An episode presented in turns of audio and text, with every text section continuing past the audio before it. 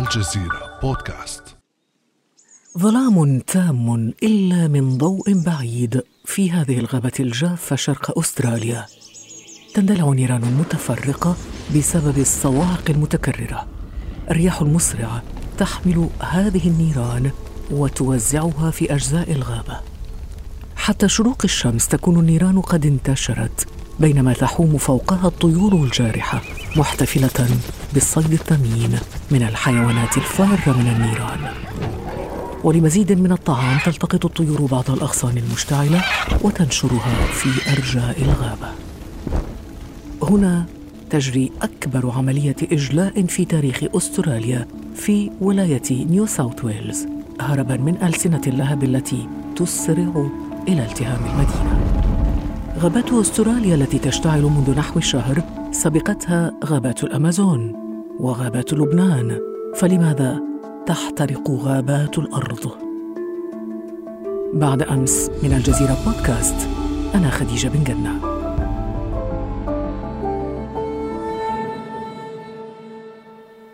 ضيفنا اليوم من أستراليا ليس بعيدا من موقع الحدث الخبير البيئي دكتور جمال رزق الأستاذ في جامعة غرب سيدني أهلا وسهلا بك. أهلا وسهلا يا أستاذ أهلا بك. دكتور طبعا في ظل مصائب وهموم العرب الكثيرة لا يسمع المشاهد والمستمع الكثير عن الكوارث الطبيعية مثل الحرائق الخطيرة التي تلتهم أستراليا. عرفنا اولا على ما يجري في أستراليا. طبعا نحن البعد العالمي قد يكون للحريق اللي عم تصير بأستراليا هلأ قد يهتم في جميع الناس سواء كانوا بلبنان بالعالم العربي أو بأي مطرح ثاني بالكرة الأرضية، اولا لأنه الكرة الأرضية وحدة متكاملة ولأنه كل شيء بصير على وجه الأرض راح يتأثروا فيه كل سكان الأرض. وهو أصلا الحرائق اللي عم تنشأ مثل ما حضرتك قلتي بالأمازون وبلبنان وهلا باستراليا وهذيك السنة كان بكاليفورنيا وبأمريكا وبسيبيريا وبالقطب الشمالي. كل هذه الحرائق إلى سبب واحد عم يحركها هو التغير المناخي. خسرنا مساحة 15 ألف كيلو متر مربع من الغابات احترقت نهائيا. صار مقتول 26 ل 27 شخص. نوعية الهواء اللي عم يتنشأوه السكان لهونيك هو أسوأ هواء بالعالم كله على الإطلاق.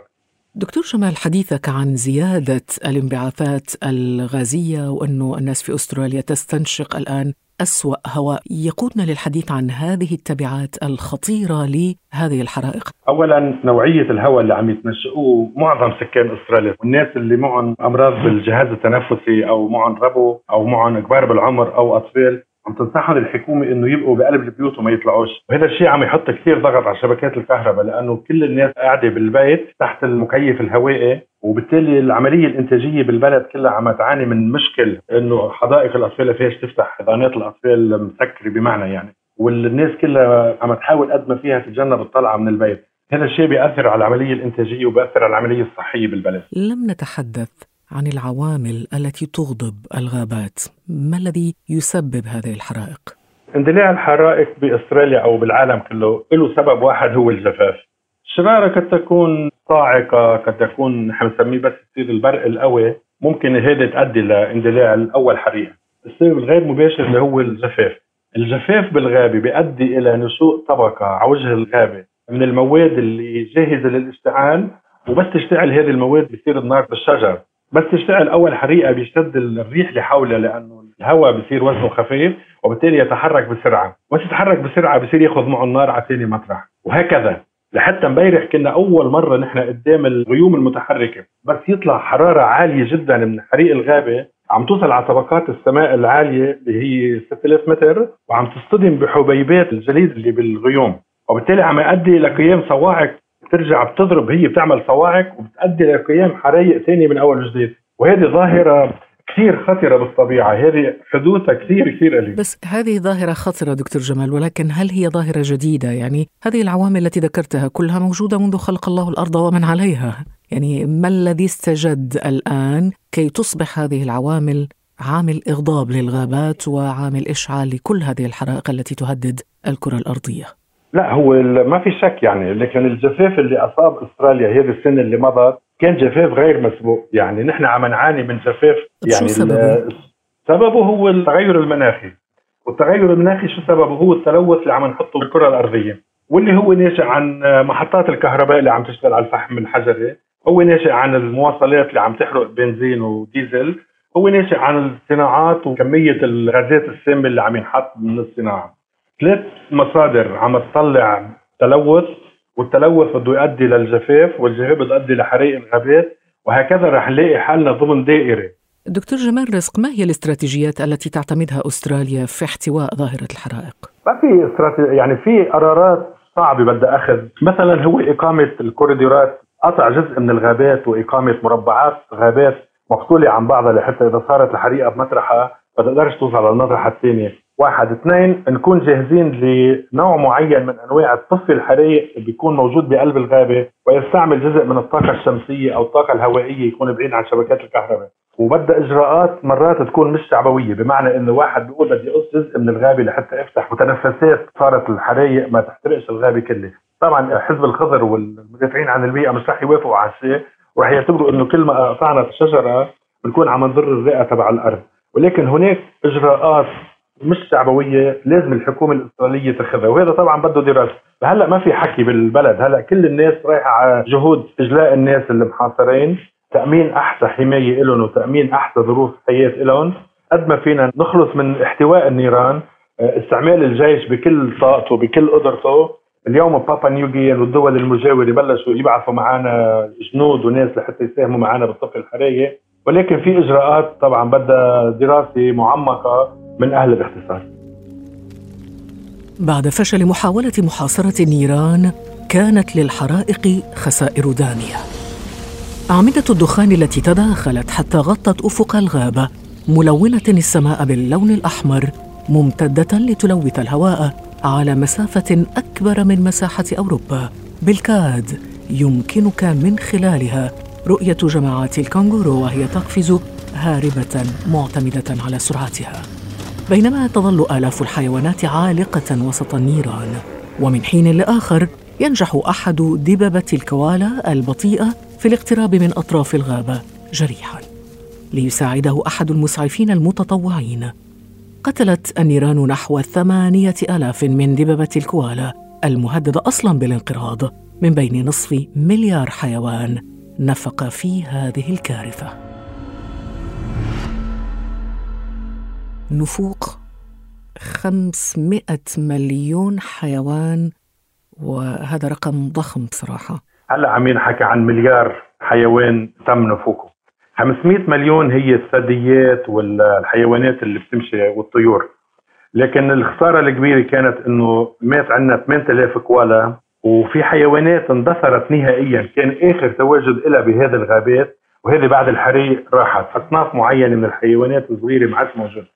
مات عندنا 30 ألف كنغارو مات عندنا هالقد طيور وهالقد هلا كله هذا الحسابات التقريبية يعني بيقيسوا على الكيلومتر المربع قديش كان بيعيش فيه بالغابة وبيضربوه بال 15000 لحتى يشوفوا قديش راح حيوانات. شك يعني إنه هذا كله بيرجع بيولد وبيرجع بيتكاثر. ولكن تؤثر أيضا على التوازن البيئي أحسنت. هو الكرة الأرضية بشكل عام هي وحدة متماسكة. يعني كل ما مات حيوان بتأثر الشجرة وكل ما ماتت الشجرة بتأثر الحيوان. واثنيناتهم أي خسارة بتصيبهم بتاثر على الناس وهذا المهم بالموضوع. هو مش بس بتنتهي عند الحيوانات والاشجار كل خسارة بالحيوانات وبالاشجار لابد إنها بتنعكس على خسارة معينة عند الناس.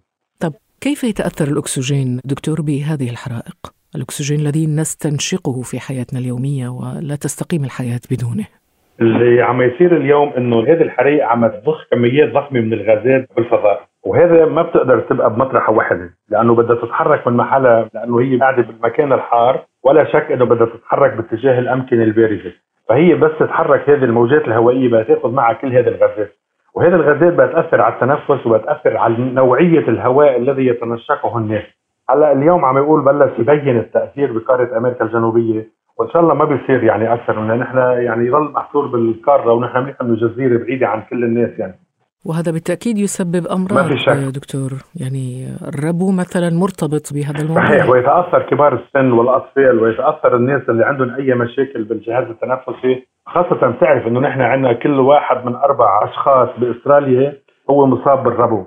نحن أكثر أمة بالعالم مصابة بالربو على الإطلاق. يعني نحن نعيش على كرة أرضية أو على أرض مريضة بسبب التلوث. طب دكتور جمال هل يعي العالم وقادة العالم خطورة هذه المسألة؟ هو مش بس بيد السياسيين بيد عدد معين من السياسيين حيث تنوجد الإمكانيات المادية وحيث موجود القرار السياسي أمام باب خشبي أبيض وقف رجل الأعمال السبعيني الذي أوصلته الانتخابات إلى سدة الحكم في الولايات المتحدة عام 2016 منتظرا الإشارة له ليطل على الحضور بمؤتمر صحفي في فناء منزله أعطى مايك بينس نائب الرئيس الأمريكي الإشارة لدونالد ترامب بالخروج للحضور. اعتلى ترامب المنصة وأسند كفيه على طرفي المنبر ونظر إلى الحضور بزهو ثم بدأ في هجومه. على اتفاق باريس للمناخ. واتفاق باريس للمناخ هو اتفاق مثال آخر من الاتفاقيات التي لا تخدم مصلحة الولايات المتحدة.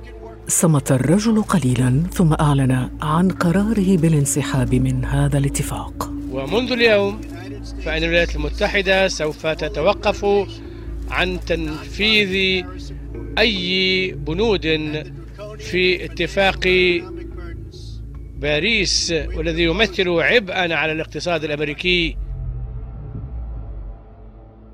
طيب ما تعليقك على هذا المشهد دكتور جمال؟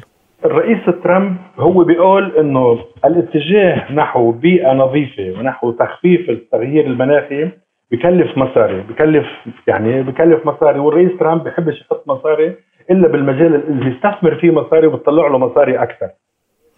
يعني هو يفكر بعقل رجل الأعمال ال business man رجل المصالح حتى لا يتكبد رجال الأعمال خسائر هذا ما تريد أن تقوله؟ إيه يعني إذا بيقولوا له مثلا بدنا نعمل محطة كهرباء فينا نمشيها على الفحم الحجري. وبكلف الكيلو وات hour منها 4 سنت وفينا نمشيها على الطاقه الشمسية وبكلف 12 سنت. فهو لا شعوريا بده يقول له لا بنمشي بالأربع سنت لأنه مطلع فيها مصاري أكثر وربح أكثر. ولكن الأثر البيئي لهذا الفحم الحجري اللي بدنا نطلع منه كهرباء ملوثة غير الأثر البيئي لاستعمال الطاقه الشمسية بالكهرباء. وهذا نحن عندنا نفس الديبيت اليوم بأستراليا، أستراليا من الدول الأساسية بالعالم بتصدير الفحم الحجري، يعني إحنا بنحرق فحم هون لحتى نطلع 70% من كهربتنا. وبنبيع نحن ثالث دولة بالعالم بتصدير الفحم الحجري. وهذا بخلينا نكون نحن الدولة اللي عدد سكاننا 25 مليون الملوث رقم خمسة بالعالم. طيب لو حيدنا مصالح رجال الأعمال والقوى الاقتصادية ويعني ذكرنا قبل قليل كيف اعترض الرئيس ترامب على اتفاقية باريس الحلول كما تراها دكتور جمال رزق؟ الحلول هو بالحفاظ على البيئة النظيفة. الحلول هو في التوجه المطلق والكامل نحو توليد الكهرباء من الموارد المتجددة نحو الطاقة المتجددة اللي هي من الهواء والطاقة الشمسية حيث لا تلوث. الحلول هي بالاتجاه نحو مواصلات تمشي على الكهرباء أو ما بين الكهرباء والغاز. ننهي نهائيا كل السيارات اللي بتمشي على البنزين وعلى الديزل. الحلول هي بالتوجه نحو صناعة نظيفة نحو وجود filters تصفية للمصانع الكبيرة لحتى ما ينحط هواء بالفضاء. الحلول هي إنه كل الناس تعتبر إنه هذا الفضاء اللي فوق مننا هذا مملوك للكل وهذا كل واحد بوسخه لازم يكون يعاقب على التلوث اللي بيعمله. الحلول ما في حل تاني. هلأ هل يكفل هالشيء إنه إذا عملنا كل هودي رح نتنجى من الحريق وما يعيش في فيضانات وحريق؟ الجواب هو يمكن إيه يمكن لأ. لأن نحن قد ما صرنا عاملين نحن وأجدادنا يعني الهودي اللي كم سنة يمكن صرنا عاملين شيء irreversible. يعني مش شرط إنه إذا نحن هلأ مشينا بهو كلهم قد ياخذ 50 سنة و100 سنة لحتى الطبيعة ترجع تصير تنظف وتقضي على الشيء اللي نحط فيه. هذه الحلول قد تجنبنا تسليم كوكب مريض للأجيال المقبلة. شكرا جزيلا لك دكتور جمال رزق. شكرا لك يا أستاذ. كان هذا بعد أمس.